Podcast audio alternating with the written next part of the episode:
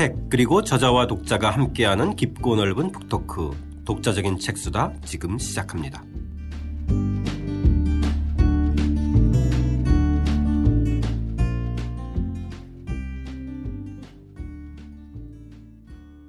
최덕근 선생님과 함께하는 지구의 일생 5장 청년지구 신원생 대편 시작하겠습니다. 저는 책 만든 사람 김학원입니다. 안녕하세요. 포근이 형 박태근입니다. 안녕하세요. 저자 최덕근입니다. 180쪽 어, 청년지구 도입글 어, 함께 읽어보겠습니다. 지루한 10억 년에서 벗어난 지구는 제2차 산소혁명 사건과 신원생대 눈덩이 지구 빙하 시대라는 또 다른 혹독한 기후변화를 겪는다. 그리고 이 사건이 끝날 무렵 동물이 등장하면서 지구의 모습은 달라지기 시작한다. 예, 지난번에 이어서 이제 산소혁명 한 번 더 일어나고 예, 또 눈덩이 지구가 또 발생하고 그래요. 근데 진핵생물에 이어서 이제는 동물이라고 불릴 만한 물론 예. 이제 지금 저희가 생각하는 동물하고는 다른 동물 예, 예. 그렇죠? 여기서 말하는 동물이 이제 다세포, 다세포. 다세포인 예, 동물. 예, 예. 자, 일단 선생님 대륙의 변화부터 좀 예. 예, 살펴봤으면 좋겠는데요. 태평양이 탄생한가요? 예, 예, 지금의 그 태, 태평양의 예, 모태라고 할 수 있는 게 태어났죠. 예. 이 로디니 초대륙의 분열과 태평양의 탄생, 이거 잠깐 좀 설명 좀 해주셨어요.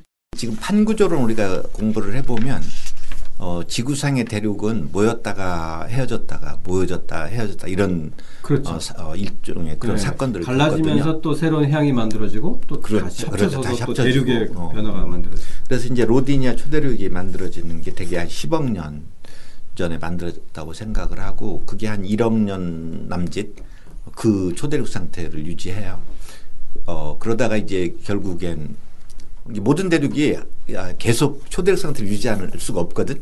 왜냐하면 지구 내부에서 계속 열이 올라오고 있기 때문에 그것에 의해서 대륙들이 또 갈라지기 시작을 음. 하죠. 그러면서 지금의 이제 태평양이라고 부르는 어, 이 원형이 대략 한 8억 5천만 년부터 탄생하기 시작을 아. 어, 했어요. 예. 자, 2차 산소 혁명에 대해서 이야기 좀 해보겠습니다. 186쪽입니다. 첫 단락 읽어보겠습니다. 신원생대 동안에 대기 중 산소 함량이 크게 증가했다는 점은 학계에서 모두 인정하고 있지만 산소가 급증한 정확한 시기와 메커니즘에 대해서는 아직도 이견이 분분하다. 신원생대의 산소가 크게 증가한 현상은 보통 신원생대 산소 급증 사건으로 불리는데 여기서는 제2차 산소혁명 사건으로 부르기로 한다. 제2차 산소혁명 사건의 기간에 대기 중 산소 함량은 현재 수준의 5에서 18%로 크게 늘어난 것으로 알려졌다. 이 정도의 산소 함량이면 동물들이 호흡하기에 충분한 수준이었고, 그래서 후기 신원생대에 동물이 등장할 수 있었던 것으로 보인다. 예, 저희 지난번 1차 산소 혁명에서는 현재 수준의 1%. 예. 어, 물론 이제 1000배 증가해서 그렇죠. 그런데 지금은 이제 5에서 18%니까 상당히 이제는 좀 의미 있는 숫자가 그렇죠. 예, 이 정도 되면 예. 그러니까 이제 조금 더 더 진화된 동물들이 이제 예, 활동할 수 있는 여건이 됐다는 건가요? 그렇, 그렇죠. 산소가 많아지니까 예. 더. 그러면 쌤 여기서 다시 이 어, 5%에서 18%까지 늘어났다는 거는 다시 네. 또 지난번 시간에 이어서 본다면 광합성 활동이 급증했다 이렇게 음, 그렇게? 볼 수도 있고 예. 어 그다음에 근데 실제 그 대기 중에 산소량의 변동하는 건 이 메커니즘이 굉장히 복잡해요, 사실은. 그래서 내가 책에 어딘가 써- 어, 썼을 텐데 어, 옛날에 대기 중에 들어있는 산소량을 어떻게 우리가 파악할 수 있나 하는 이제 그 원리 같은 거죠. 네네. 근데 이제 아주 쉽게 설명을 하면 현재 지구를 생각을 해야 해요. 현재 지구에서 어, 그 산소를 만드는 어, 생물은 식물이잖아요. 그렇죠. 대부분 식물이에요. 물론 이제 뭐 세균들도 있지만 대부분 일단 식물이고 자 그러면 지구 현재 시스템에서 봤을 때 산소를 생산하는 것은 식물이고 산소를 소비하는 건 산소는 뭐가 소비하죠? 동물이 동물이 소비하죠. 동물이 소비해. 근데 이제 동물이 소비하지만 이제 우리처럼 우리가 네. 우리가 호, 호흡을 하면 산소를 어 그 호흡을 해서 이제 CO2를 우리는 배출하는 거잖아요. 그렇죠. 예, 그러니까 어, 동물이 호흡하는데 또 자연계에서 산소를 그 산소가 쓰이는 곳이 있어요. 지구상에 있는 모든 유기물질을 분해해요. 음. 그렇죠. 그러니까 따- 바꿔 말하면 어 우리가 이제 봄철이 되면 식물이 광합성 활동해서 식물의 이파리를 많이 만들어내잖아요. 네. 그런데 이것 이 이파리들은 가을이 되면 떨어진단 말이에요. 그러니까 썩으면서 그렇죠. 그렇죠. 그 썩게 만든다는 게 산소가 쓰이는 거거든요. 그렇죠. 음. 그러니까 쉽- 어, 우리가 이제 뭐 산소의 생산과 쓰임을 비교를 해보면 산소를 생산하는 것은 식물밖에 없는데 쓰이는 곳은 동물의 호흡이나 또는 다른 유기물질 그 식물을 분해하는 과정에서 쓰이는데 자 그러면 동물의 숫자를 그렇게 뭐 갑자기 줄이기는 어려우니까 동물이 이 산소를 어, 쓰는 양은 일정하다고 봤을 때 어, 우리가 생각해야 하는 것은 이 분해하는 양이 얼마나 많냐 적느냐 하는 걸로 산소량을 조정할 수가 있어요. 무슨 얘기냐면 어, 이 식물의 잎을 만일 많이 분해를 하면 산소가 많이 쓰이는 거예요. 그렇죠. 어, 적게 분해하면 덜 쓰이는 거야. 네네. 자 그러면 여기서 많이 분해한다, 많이 적게 분해한다. 자- 그냥 자연에서 떨어지면 일정하게 분해를 할 텐데, 근데 지구의 활동에서 보면 식물들이 그렇게 분해되지 않고 암석 속으로 들어가는 경우가 있어요. 음. 메모리 돼가지고 음. 예를 들면 석탄이 석탄은 식물들이 매몰된 거잖아. 그렇죠. 그래서 이게 석탄이 많이 매- 그 많이 생산되는 시기가 있다는 것은 그렇죠, 그렇죠. 인해서 어, 어, 퇴적- 많이 매몰이 된 거야. 그렇죠. 응. 예, 예. 그러니까 썩은 식물이 아, 아주 그냥 저- 집단적으로 아니 써- 어, 썩은 식물이보다 썩기 전에 전에. 돼야 해. 아, 그러네. 어, 어, 예, 썩- 썩는다는 건 분해한다는 거니까. 아, 예, 예, 예. 그러니까 근데 지구의 역사에서 보면 석탄기라는 게 있거든요. 석탄이 많이 그 만들어졌기 때문에 석탄인데 사실은 바꿔 말하면 식물질이 많이 매몰되기 때문에 그냥 한꺼번에. 한꺼번에 많이 네. 매몰되기 때문에 그래서 그 시기에는 산소가 덜 쓰였어요. 어. 음. 그래서 지금 이제 뒤에 가서 얘기하겠지만 석탄기 지구의 산소 함량은 지구 전체의 35%야. 그럼 지금 현재는 지구 산소량이 21%거든요. 어. 그럼 바꿔 말하면 석탄기에는 지금의 산소량의 거의 두 배 가까운 산소가 들어 있었다는 뜻이 됐죠. 아, 그러네. 예, 그러면 이제 여기에서 이제 다시 이, 어, 이야기를 돌려서 산소량을 알아내는 것. 여기에서 어의 산소는 아까하고 좀 달라요. 신기하네요. 어, 아까하고는 좀 다른 것이 일단 식물은 무조건 광합성 활동을 한단 말이야. 그래서 생산을 하는데 여기에서 산소량이 많아졌다고 이제 학자들이 추정하는 것은 이 그 생산된 식물들이 많이 매몰된 있기 음. 때문에 상대적으로 분해할 만한 그런 물질이 없기 때문에 산소가 늘어났다고 생각을 해요. 이 음. 경우에는 어 지금 그 이제 산소의 신원생 소비가 급격히 저하. 그렇죠, 그렇죠. 그걸로. 네, 그래서 예. 예. 이게 그래서 이제 그 시기에 그런 증거들로 그런 산소가 많이 매몰된 그런 이 사건들이 어, 있죠. 그걸 여기 책에 어딘가 써놨는데 네네. 슈람 슈람 변동 뭐 이런 네네. 걸. 어. 네. 근데 이제 여기도 굉장히 복잡한 이야기가 있는데 그때 마- 많이 매몰됐다는 건 또 어떻게 하느냐. 이제 이, 이걸 하면 그렇잖아. 그렇죠. 그게 굉장히 그걸 알아내는 방법이 사실은 있어요. 근데 여기는 좀 복잡하니까 어, 이야기를 많이 하지 않겠는데 산 탄소 동위원소를 분석을 하면 그걸 사실 알아내요. 음. 근데 이제 그 내용을 설명하려면 아마 한 30분을 설명해야 하기 때문에 네네네. 어, 근데 이 책에 어딘가 내가 그 내용을 써, 네네네. 써- 읽어본 써놨어요. 적이 있어요. 예, 예. 근데 그 굉장히 좀 이 뭐야 좀 복잡한 무슨 함수를 푸는 것과 비슷해 가지고 그러니까, 좀 예. 골치 아프긴 어떠한 하지만 요소가 변화가 어, 어. 발생을 해서 그것이 왜 변화했는지 그렇지, 그렇지. 예. 좀 복잡하긴 그렇죠. 한데, 예. 어, 그, 하여튼 결론을 얘기를 하면 우리가 알아내는 방법을 알고 있고, 어, 그러니까 그 매, 매몰된 그 식물의 양을 우리가 다 알아낼 수는 없지만, 어, 이 탄소 동위원소 분석을 하면, 아, 어느 시기에는, 아, 식물이 많이 매몰됐구나. 어느 시기에는 매몰이 되지 않았구나. 그걸 통해서, 어, 그, 이제 그걸 하나의 기준으로 삼아서 많이 매몰된 것이 있으면 산소가 많다고 생각을 하고, 어, 이 적게 매몰이 됐으면 산소가 적다고 생각을 하고, 이제 이러는, 이러는 거죠. 네. 자, 이 신원생대도 눈덩이 지구 빙하 시대가 어, 있었다고 합니다. 190쪽 두 번째 단락 함께 읽겠습니다. 1980년대 중반 오스트레일리아 남부의 플린더스 산맥에 분포하는 약 7억 년 전 빙하 퇴적층인 엘라티나층의 고지자기를 연구하던 학자들이 엘라티나층이 쌓일 당시 그 지역의 위도가 적도 부근이었다는 결과를 발표하여 사람들을 놀라게 했다. 적도 지방이 빙하로 덮였다니 믿기 어려운 연구 결과였다. 이 문제를 검증하고 싶었던 미국 캘리포니아 공과대학의 고지자기학자 조 커시빙크 교수도 이 연구에 참여했는데 그 역시 엘라티나층이 위도 15도 이내의 적도 부근에서 쌓였다는 결과를 얻었다. 이 결론을 바탕으로 커시빙크는 신원생대의 빙하가 적도 부근까지 덮였다면 극지방은 당연히 빙하로 덮였을 것이기 때문에 지구 밖에서 당시의 지구를 보면 지구는 마치 커다란 눈덩이처럼 보였을 것이라는 생각을 두 페이지의 짧은 논문으로 정리하여 눈덩이 지구라는 제목으로 발표했다. 이 눈덩이 지구 가설은 학계에 빠르게 퍼져나가 논쟁의 소용돌이를 일으켰고 이 소용돌이는 하버드 대학교 폴 호프만 교수팀의 논문 신원생대 눈덩이 지구가 1998년 과학 잡지 사이언스에 게재되면서 극에 달했으며 신원생대 눈덩이 지구 가설에 관한 논쟁은 지금까지도 이어지고 있다. 어, 흥미로운 거죠. 예, 예. 네. 정말 흥미로워요. 역시 개념을 잘 어, 이렇게 잡아 만들어내는 게 중요한 것 같아요. 예, 중요해요. 예. 이 커시빙크라는 분이 눈덩이 지구라는 개념을 만들었 처음으로 제안한 사람이죠. 예. 어떻게 보면 쉬운 것 같지만 그죠? 그러니까. 사실 이 결론에 도달하기에는 과정은 그러니까 또- 이, 어, 이분의 논문이 2페이지에 정말 짧은 논문이잖아요. 네. 어떻게 보면 개념만 쓴 걸 어떻게 보면 아무 증거도 없는 거예요. 지- 증거는 딱 하나야.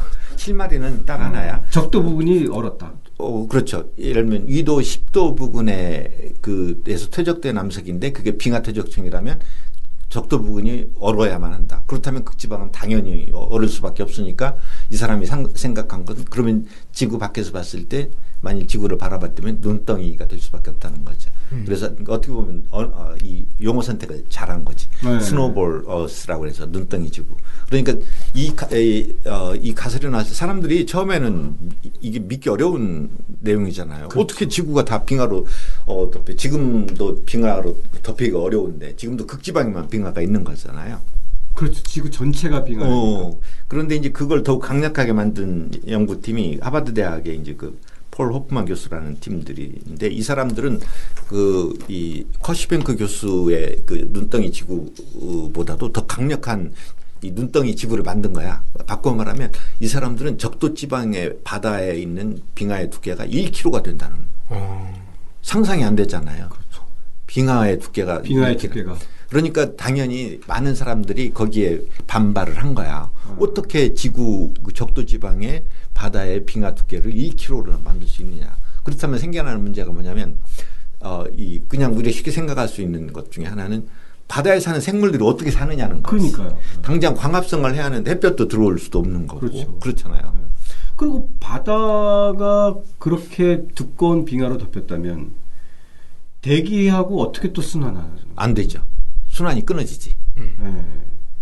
왜냐하면 이 빙하가 가리고 있, 는 거니까. 그러니까요. 뭐이 증발도 해야지 비, 비도 내려 구름도 만들어지고 비도 만들어지는 건데. 그렇죠. 어, 그게 이제 끊어진다고 할 수가 있죠. 그러니까 사람들이 반발할 수밖에 없어요. 음. 그래서 이제 어떤 학자들 같은 경우에는 아 그래도 적도 지방의 빙하는 얇을 거야. 그래 뭐, 뭐 수십 메타. 또 아예 어떤 학자들은 이 대륙에서 먼 바다의 경우에는 아마 빙하가 없을 거다. 뭐 이렇게 지금 예, 지금도 사실은 논쟁을 해요. 아. 그래서 그렇게 주장하는 학자들은 snowball earth가 아니고 slushball이다. 그래서 슬러시 알, 알잖아요. 얼음 예. 녹인 그러니까 부분적으로 녹는 곳이 있다는 거지. 얼음이 있긴 하지만 그러면 이제 그 뭐 생물들도 살 수 있고 근데 아직도 그건 논, 논쟁이에요. 아. 그렇지만 그렇지 그렇지만 이제 뭐 사람들이 slushball이라는 말 그래도 잘 안 쓰고 그냥 Snowball Earth라는 말을 더 많이 쓰지. 네. 그- 그렇지만 어찌됐든 개념은 어, 이 지구의 상당히 많은 부분이 빙하로 덮였다는 거죠. 어, 그게 어, 재미있는 어, 그, 이 이론이라고 할 수가 있어요. 예. 그래서 이 가설이 1998년에 나왔으니까 물론 맨 처음에는 1992년이지만 그걸 더욱 강력하게 만든 음, 그이 논문이 1998년이니까 지금 20년 됐잖아요.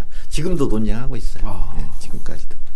스노볼 얼스하고 슬러시 얼스는 예, 개념이 예뻐서 어. 카페에서 뭐 음료 하나 만들어도 될것 같아요. 그러니까 아, 그죠? 뭐, 뭐 아이스크림 사 스노볼 그- 주세요. 스노볼. 뭐, 슬러시 주세요. 맞아. 그렇게. 자, 이 한반도에도 이 시기에 기록이 남아있다는 193쪽 하단도 함께 읽어보겠습니다. 우리의 한반도에도 신원생대 눈덩이 지구 빙하 시대의 기록이 남겨져 있다. 충청북도 충주 부근에서 옥천에 이르는 넓은 지역에 걸쳐서 신원생대 눈덩이 지구 빙하 시대에 쌓였던 퇴적물들이 잘 드러나 있다. 이 빙하 퇴적층은 환강리층이라고 불리며 그 위에 놓이는 덮개 석회암층은 금광 석회암 멤버로 불린다. 필자는 옥천 부근의 도로변에 드러나 있는 금광 석회암 멤버로부터 빙하 시대가 끝난 직후 떠돌던 빙산에서 떨어진 화강암 덩어리를 발견하여 한반도에도 신원생대 눈덩이 지구의 흔적이 남아 있음을 보고했다. 이건 이제 선생님께서 직접. 예, 예. 어.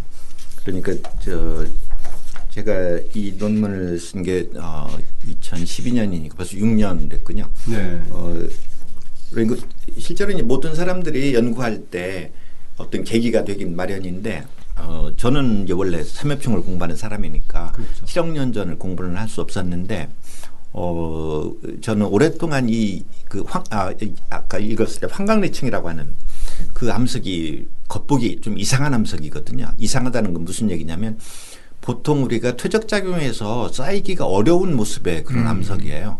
그러니까 이 암석이 어떻게 쌓였을까 그동안 논쟁이 많이 되고 있었거든요. 네. 그런데 이- 그런 형태의 암석이 만들어질 수 있는 방법은 한 두 가지밖에 없어요.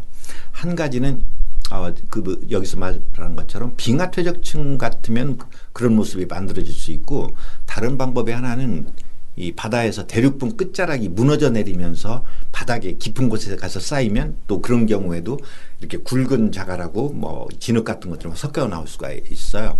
근데 이제 이 눈덩이 지구라고 하는 가설을 접하면서 그 이 그 가설과 이게 부합하는지 이런 관점에서 연구를 했죠. 아, 예. 예, 연구를 해보니까 이제 그 이 그런 가설을 설정하고 역추적을 한번 해보면 그렇죠. 돼요. 이게 신원생대 눈덩이 지구 가설에서 그 사람들이 주장한 가장 중요한 이 실마리가 뭐냐면 빙하 퇴적층 위에 한 10m 정도의 석회암이 놓인다는 게 중요한 거거든요. 네. 어, 그래서 이제 그걸 조금 설명을 하면 왜 빙하 퇴적층 위에 그 석회암이 쌓일까 하는 것에 대한 논리적인 설명이 그 사람들이 있어요. 뭐냐면 어, 그걸 좀 설명을 해야 하는데 예를 들면 지구가 완전히 빙하로 아까 그 이, 덮여 있다면 대기하고 어, 바다의 교류가 끊어지잖아요. 그렇죠. 순환이 끊어지죠. 네. 그런데 지금 현재의 지구에서는 대기와 바다가 만나고 있기 때문에 대기 중에 CO2가 많아지면 그 많은 CO2의 일부가 바다로 녹아 들어가요. 또 바다의 CO2가 많으면 그 중에 일부가 어, 대기로 방출되면서 어느 정도 균형을 이루거든요. 네. 근데 일단 빙하 퇴적층이 덮, 아, 빙하가 덮여 있다고 가정을 하면 어떤 현상이 벌어지냐면 대기와 바다가 교류가 끊어지는데 근데 바다 밑에서는 어 그것과 상관없이 화산 활동이 계속 일어나요. 아. 이 지금 예를 들면 하와이 섬이나 이런 데서 화산 활동이 왜냐하면 이 지구는 지금 이, 이, 이 바다가 빙하로 덮였는지 모르잖아. 그러니까 지구 내부에서는 어 그냥 자기는 화산 활동을 할 수밖에 없는 거예요. 음. 근데 화산 활동을 할 때 나오는 휘발성 성분 중에 가장 많은 게 수증기고 그 다음 많은 게 CO2예요. 그 이산화탄소야.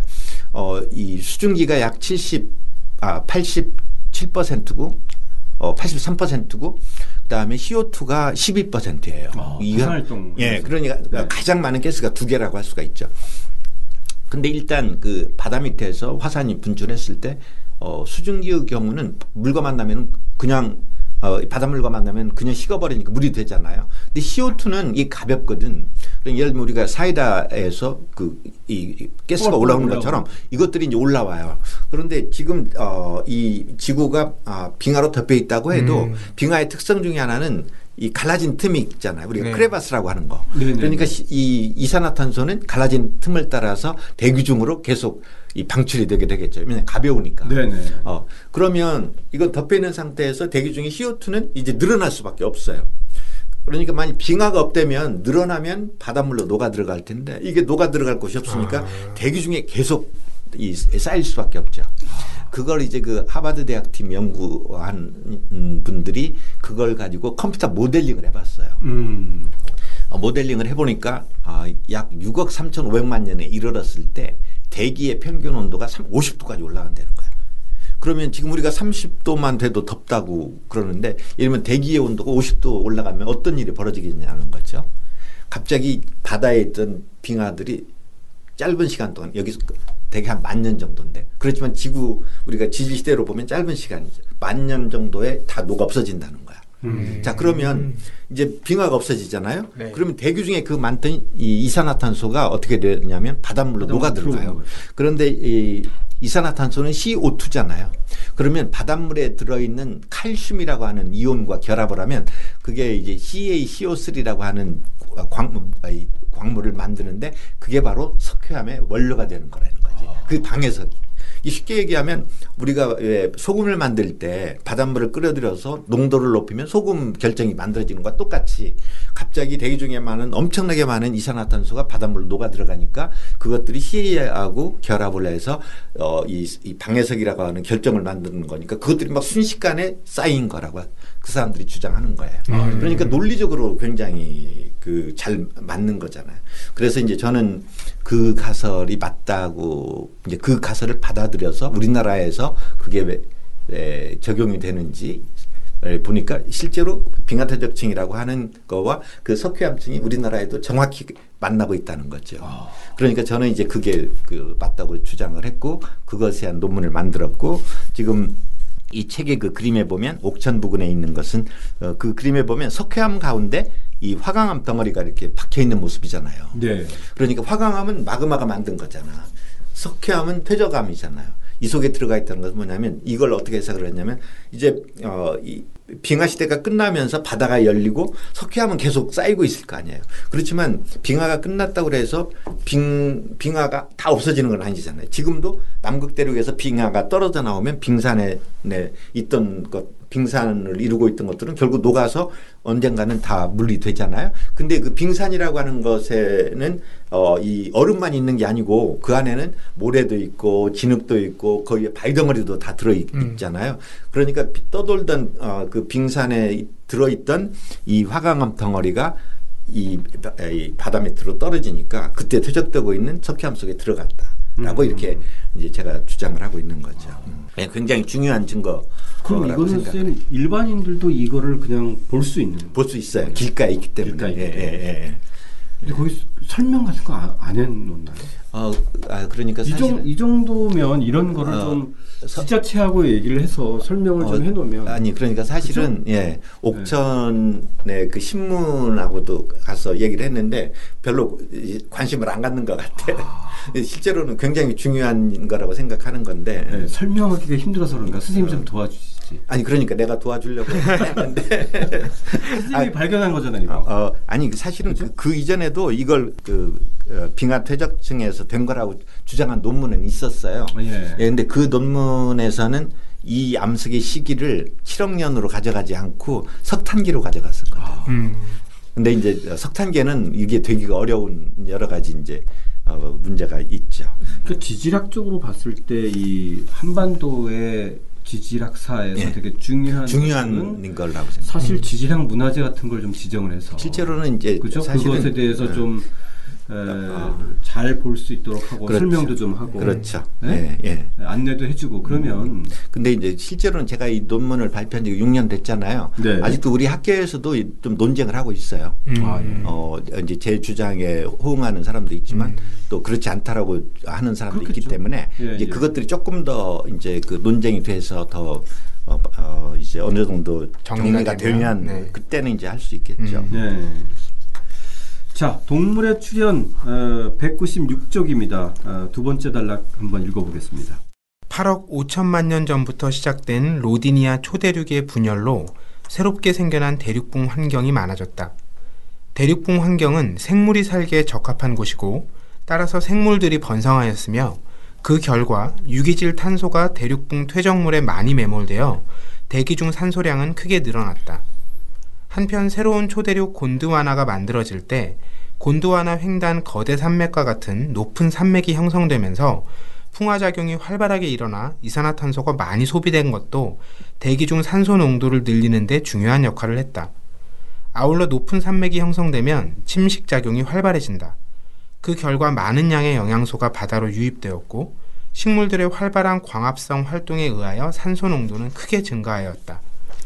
로디니아 초대륙의 해체와 곤도와나 초대륙의 형성 과정에서 모잠비크 대양은 사라지고 태평양과 이아페투스 대양이 새롭게 탄생하면서 해양의 순환 양상에도 큰 변화가 일어났을 것이다. 이처럼 지구 시스템에서의 커다란 변화는 결국 생물계에 영향을 미쳐 생물의 다양화를 이끌었을 것으로 추정된다. 네. 일단 이제 음, 진액 에, 에, 진액- 생, 생물에서 이제는 이제 훨씬 더 복잡한. 그죠? 예. 예.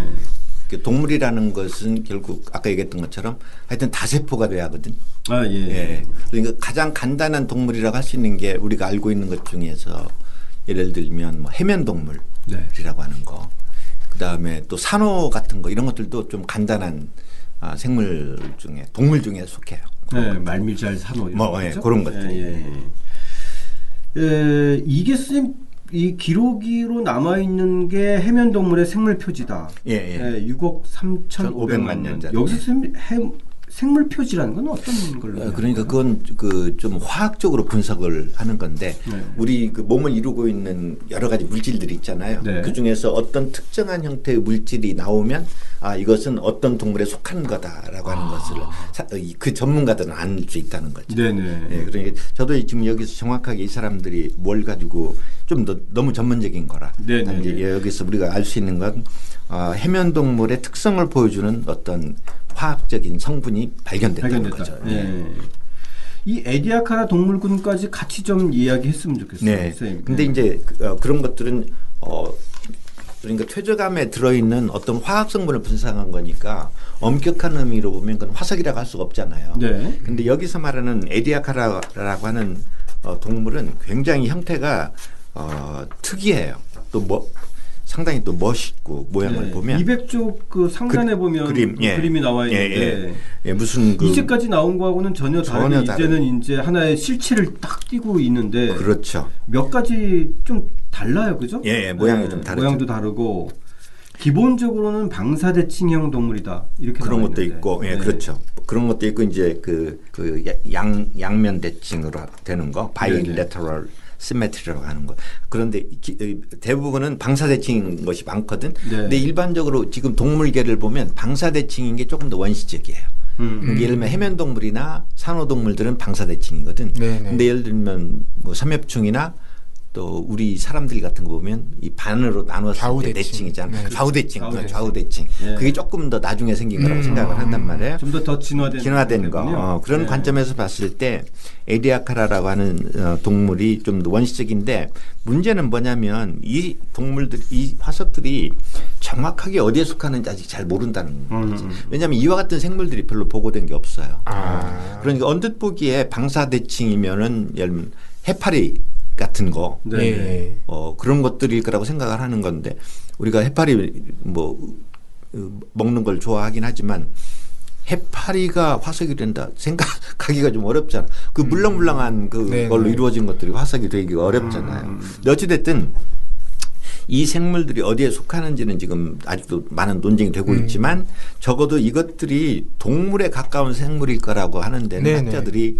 많이 그건 뭐딱 받아- 눈으로 보면은 네, 눈으로 보면 그렇죠. 예. 예, 이제는 식별이 예, 가능하고 예, 예. 실제로 이제는 수 센티미터에서 2미터까지 그러니까 그게 엄청 큰 거잖아요. 엄청 큰 2m 거잖아요. 하면 네. 예, 예. 그러니까 그게 뭐 일- 뭐 단세포 수준에서는 만들 수 없는 그렇죠. 것들이잖아요. 네. 2m 정도 되려면 네. 그러니까 이- 그래서 이제 중요한데 이러한 그 에디아카라 화석 이 생물들이 어, 전 세계적으로 곳곳에서 보고가 됐어요. 음. 그리고 이제 이 생물들은 어, 이 시기만 살았어요. 5억 한 7천만 년 전에 출현해서 5억 4천만 년 정도까지만 살고 지구상에서 사라진 걸로 돼, 돼 있어요.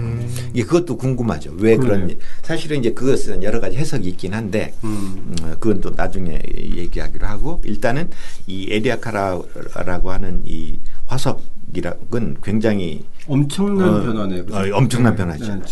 이게 종전에 어, 진핵생물 크다고 그래도 수센치였잖아요. 그렇죠. 근데 이게 네. 막 수메타까지 이, 이렇게 커진 거고. 그다음에 무엇보다도 굉장히 복잡해지는 그렇죠. 거죠. 예, 뭐, 예, 예. 어, 그래서 이게 뭐라고 이제 좀 그래도 복잡한 생물들이 나오니까 훨씬 반갑다는 느낌. 그렇죠. 좀 그런 느낌 되면- 받으시죠? 이쯤 되면은 이제 네. 그래서 제가 그책 어, 이, 이 장의 제목을 뭔가 이제 저희 눈에 좀 이렇게 어, 어, 익숙해진 동물들이 어, 나오는 어, 듯한. 그렇죠. 그래서 청년지구라고 제가 그랬나요? 아마 네. 예, 그래서 여기서부터는 조금 더 이제 그 좀 어른스러워진다고 할까 그런 점. 우리한테 익숙해지는. 네, 포근이 형이 지금 정확히 얘기했는데 굉장히 반가운 반가워요. 이제 이걸 대하게 되는데 그래서 저는 이거 보면서 야 이제는 좀 사람들이 귀엽게 사람들을 놀릴 때 해파리의 말미잘 이런 거 쓰지 말아야 돼. 맞아. 예, 굉장히 여기까지 오는데 엄청난, 엄청난? 시간과 그러면 네? 네, 그렇죠. 기존에 비하면 정말 이렇게 비교할 수 없는 이제 진화된 이제 복잡한 그렇죠. 예, 예. 예, 생물들이 그러니까 등장한 거죠. 지금 어, 여기에서 보면 산소가 많아지고 그다음에 또 하여튼 눈덩이 지- 그것도 아마 관련이 있을지 모르겠는데 정확하게 설명하기는 어려운데 아까 얘기했던 것처럼 눈덩이 지구가 또 왜 이 시기에 왔냐는 거지.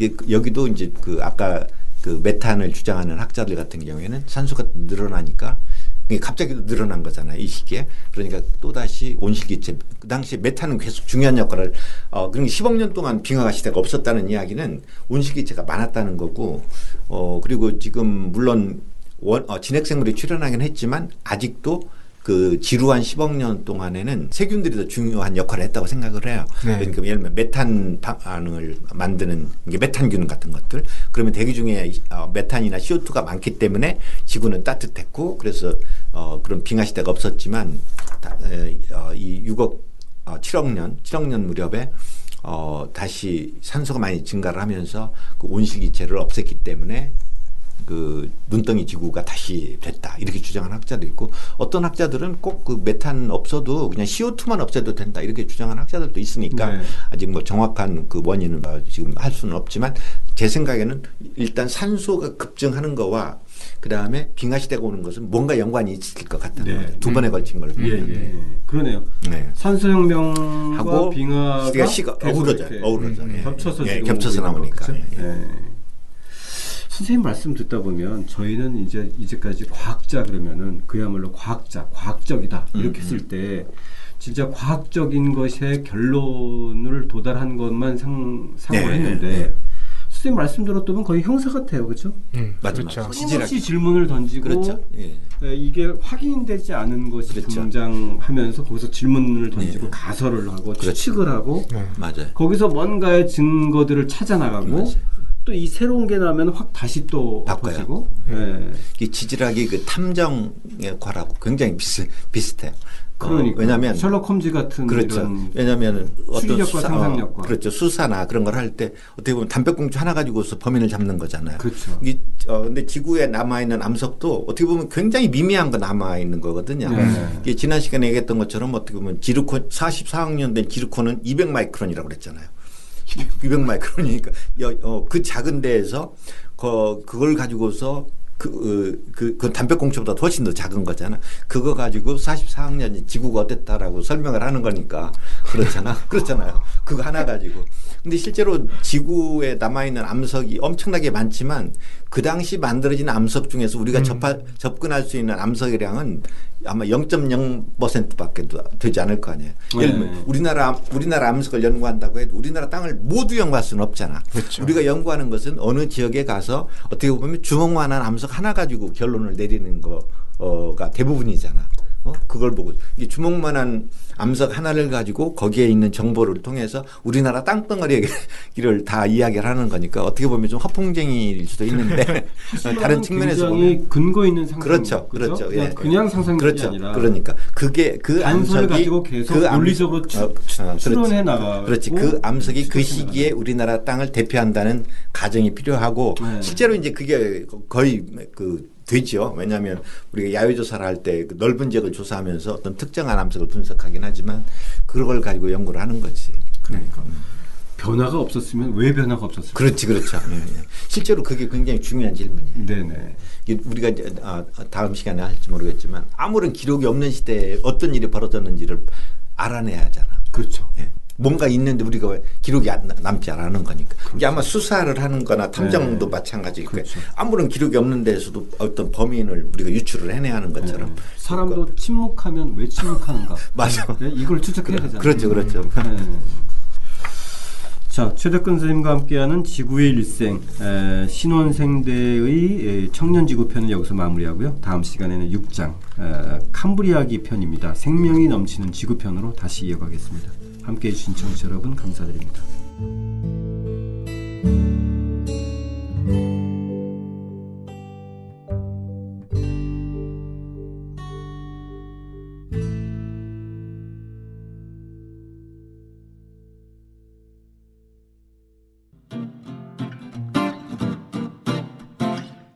독자적인 책 수다는 책 읽는 사람들이 모이는 공간 알라딘 서점과 함께합니다.